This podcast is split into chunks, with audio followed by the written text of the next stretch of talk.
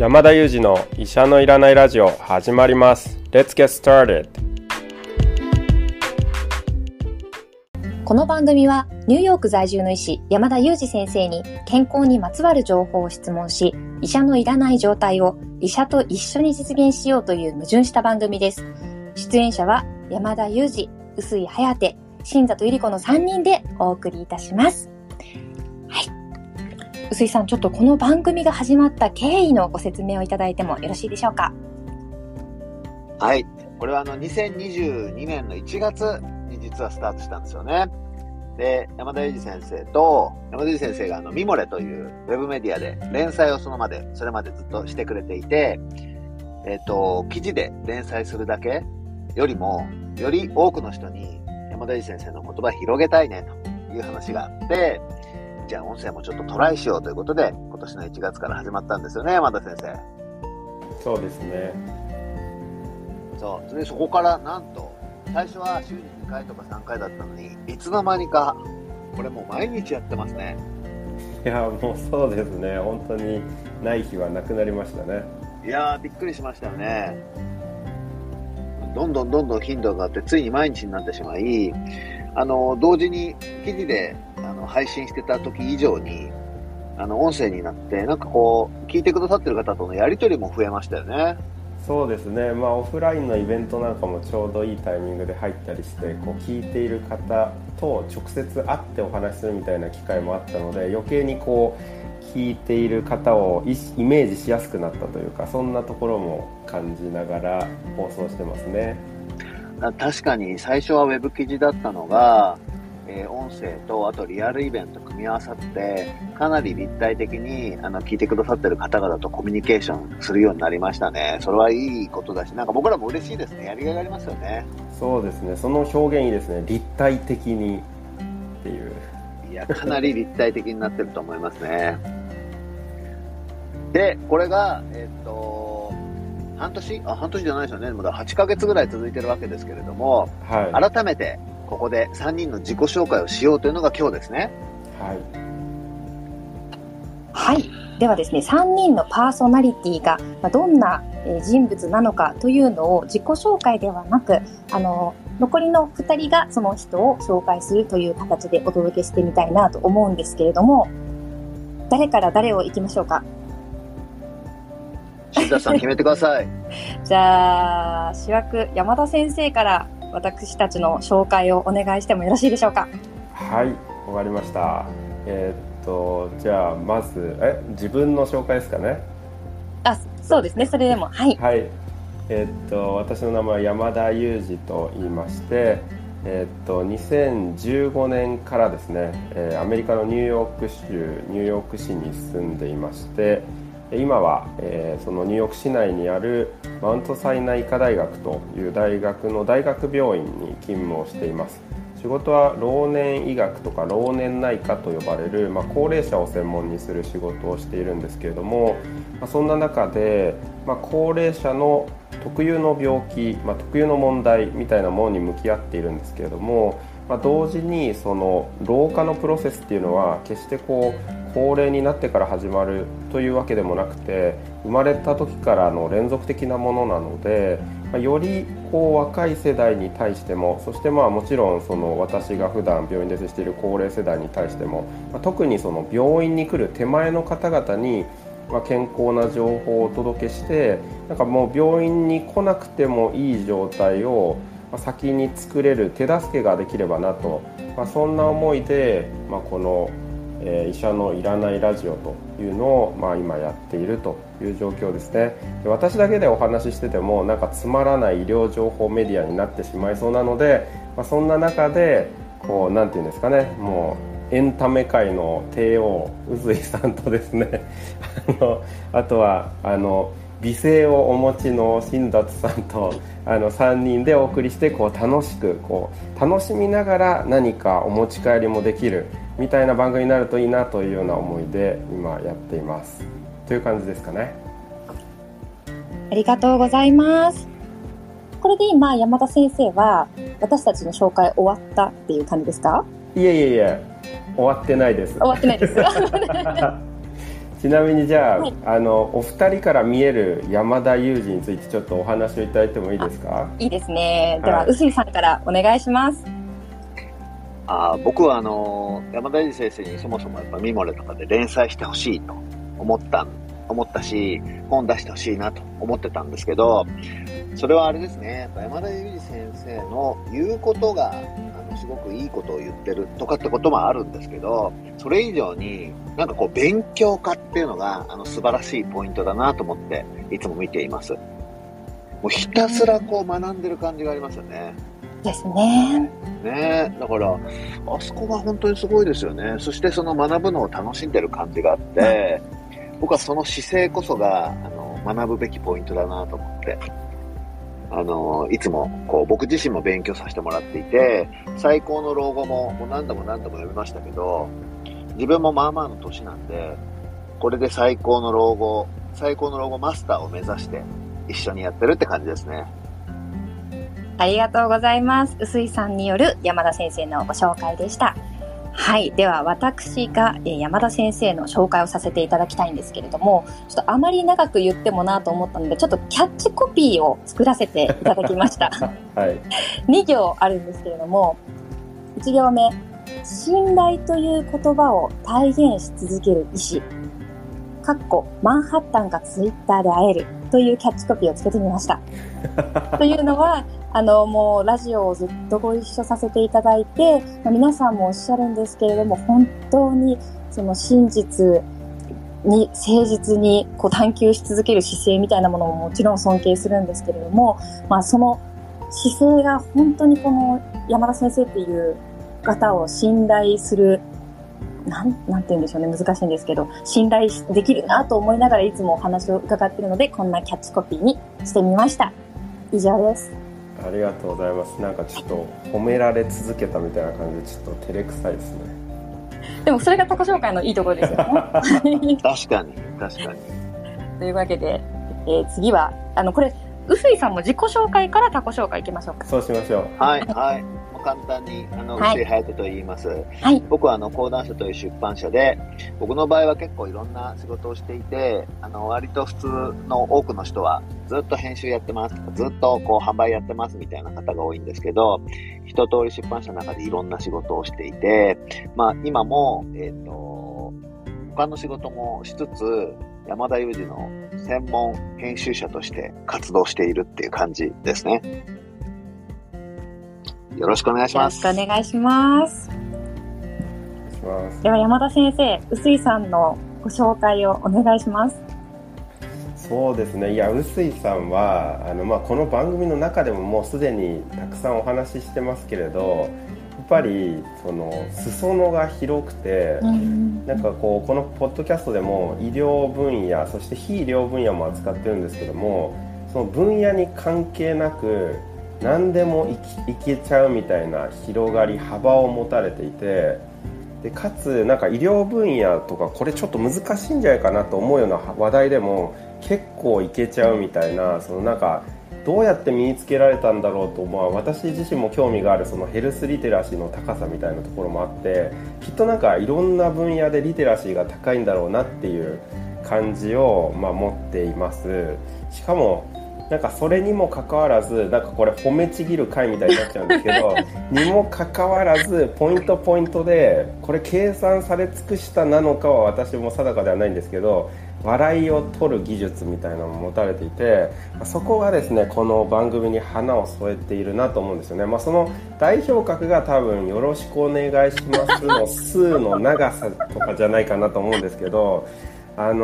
それ以外にも実は私何個か実は臼井さん気になっているワードがあって、はい、もう一つがこれ多分自然にコントロールされたものだと思うんですけど、なるほどなっていうその名の長さの美学みたいなのも実は私すごいこっそり感じていて、私たちのうなずきってうんとかはいとかそうですねになっちゃうんですけど、臼井さんポイントでなるほどなっていうこのなんか差しのなるほどながすごいなんかこの番組にまたこういい花を添えているなと感じていました。ちょっと長くなっちゃったんですけど、こんな感じにしておきます。ありがとうございます。ありがとうございます。なるほどな。いやでもこのなるほどなって言っていただけるとなんか聞いてもらった感がすごいですよね。そうなんですよ。そうなんですよ。はい。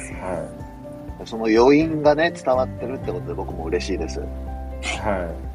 い。はい、では私は臼井さんのキャッチコピーをまた作りましたので2行でお届けいたします。臼井さんのキャッチコピーは。文京区のスーパージェネラリスト、笑いから健康、総合格闘技までとしました。で、こうした理由はですね、ジェネラリストって、なんかこの間山田先生が臼井さん本当に幅広いなってお話ししてて、ジェネラリストってそもそもなんだろうというふうに調べてたときに、幅広い知識や技能、経験などを、備えた人を指す言葉です。あ、これ臼井さんじゃんと思って。あとはビジネスの場においては一つの分野を深く追求するのではなく、幅広い知見と多面的な視野により、様々な分野の担当者たちをまとめ上げる役割を担う人材を指すって書いてあったんですね。で、あ、まさに臼井さんだなと思って、このようなキャッチコピーを作らせていただきました。ありがとうございます。なんか今日はいい日ですね。もう帰って寝ますわ。もう終わりですね。ありがとうございます。はい。はい。では私も軽く自己紹介をさせていただきます。新里ゆり子と申します。今ですね、ウ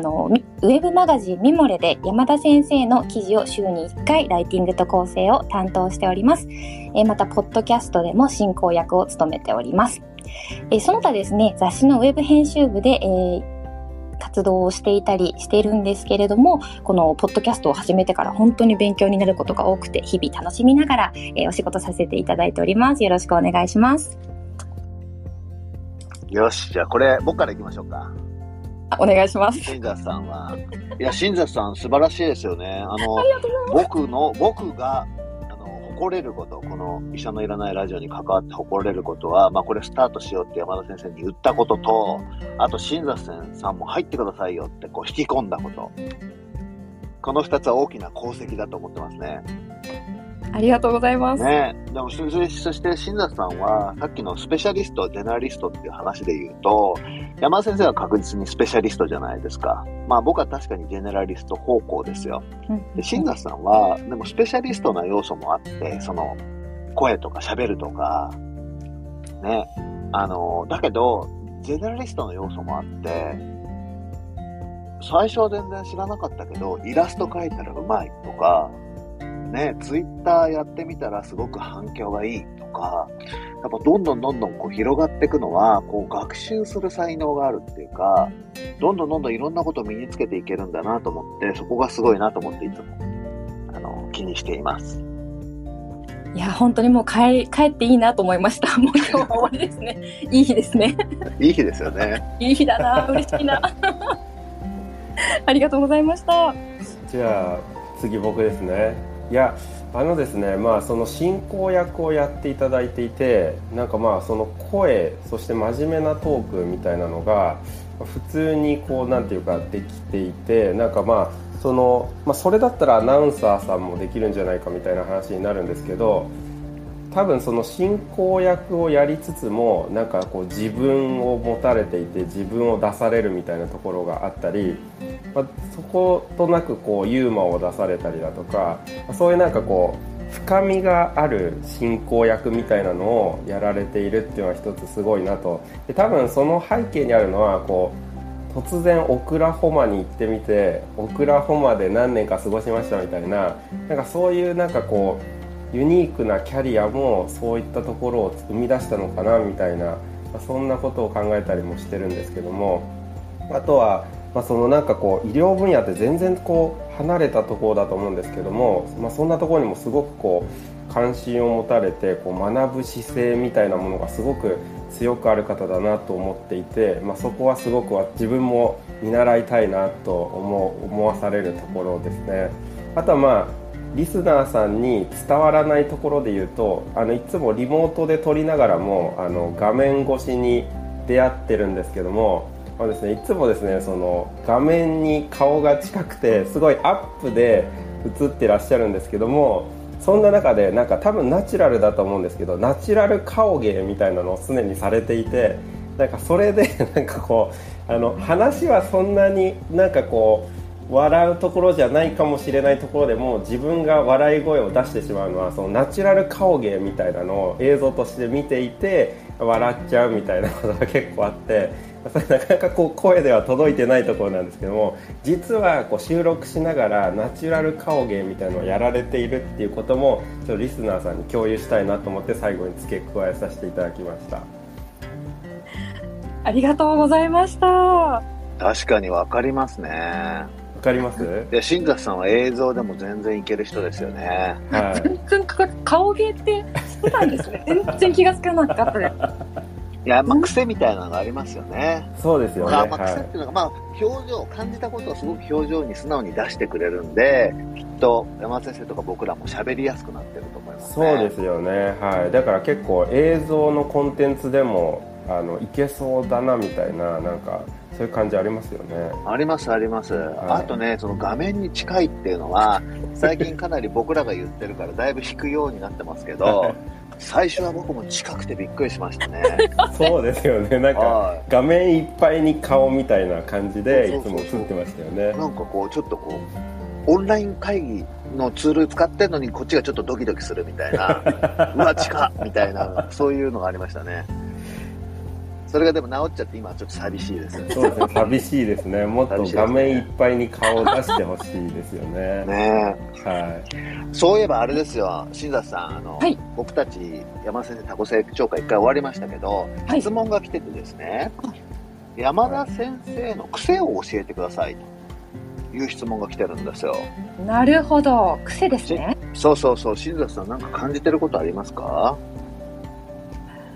僕はね、実は結構はい、あって、はいはい、教えてください。文章、ずっと一緒にそのミモレの連載やってたのもあったんで、はい、山田先生が書いてくれた文章を見て、文章での癖と、はいはいはいはい、あとこう喋ってるところの癖両方あるんですけど、はい、ぜひぜひ。文章の方はですね、これご本人にも言ったことがあるんですけど、うん、やっぱ断定しないかもしれないがすごい多いんですよ。そうですね、そうですね。それで僕最初にやり取りしてて初期の頃はやっぱちょっとこうかもしれないが多いんでここ削りませんかみたいなやり取りを何度かさせてもらったことがあるんですね、はい、でも同時にこのかもしれないがさっき新座さんも言ったような誠実さにつながっていて、やっぱこう科学とかこうよくね医療の世界でもエビデンスとかって言いますけど、科学における判断とか情報って変わるんですよね、あと正確に 100% 大丈夫ですとか 100% ダメですって言い切れないことの方が圧倒的に多いんですよね、だそこをやっぱり特にメディアとかに載った場合は分かりやすくするために言い切っちゃえってことがやっぱシーンによってはあったりするんですけど、そしてそういうものを言い切ってる本とかメディアってすごく多いんですけど、そこを言い切らないっていうのが、まあ、誠実さにつながってるんだろうなってすごく思いました。私も本当にそのように思います。そしてお話を伺いながらも山田先生の癖を私が見ていて気づいたことがあったので一つお伝えしますね。ぜひぜひ。映像でお伝えできないのがとっても残念なんですけれども、できるだけちょっと説明するようにします。リスナーの皆様に医者のいらないラジオクイズに答えていただくとき、先生真剣に考えてるときに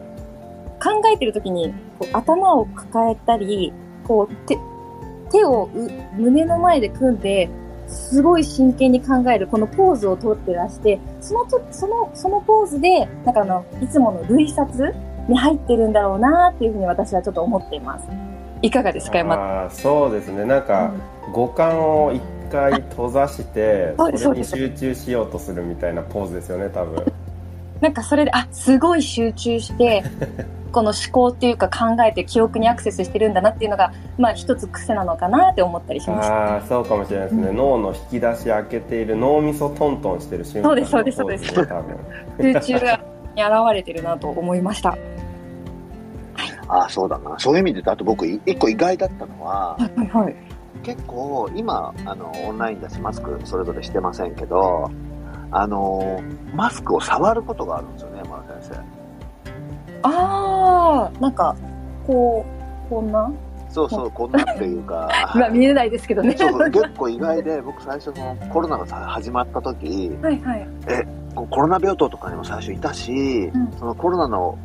患者さんもたくさん見てるからそんなマスク触ったりしたら感染しやすいんじゃないかなって心配になった時期がありました。なるほど、うんうん、多分その理由は病棟で働いている時は手袋をしてるんですよ。で手袋してるとやっぱり触んないですよね。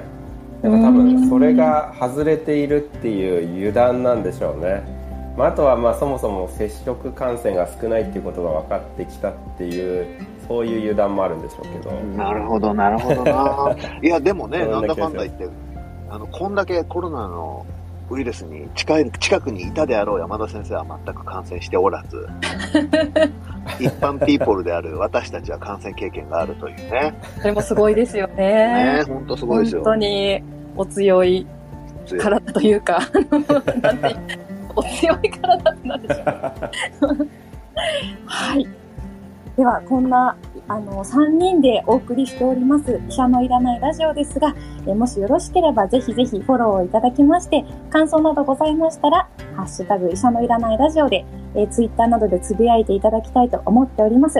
今後ともこの3名で医者のいらない状態を山田裕二先生という医師と一緒に作っていきたいなと思っておりますのでぜひぜひよろしくお願いいたします。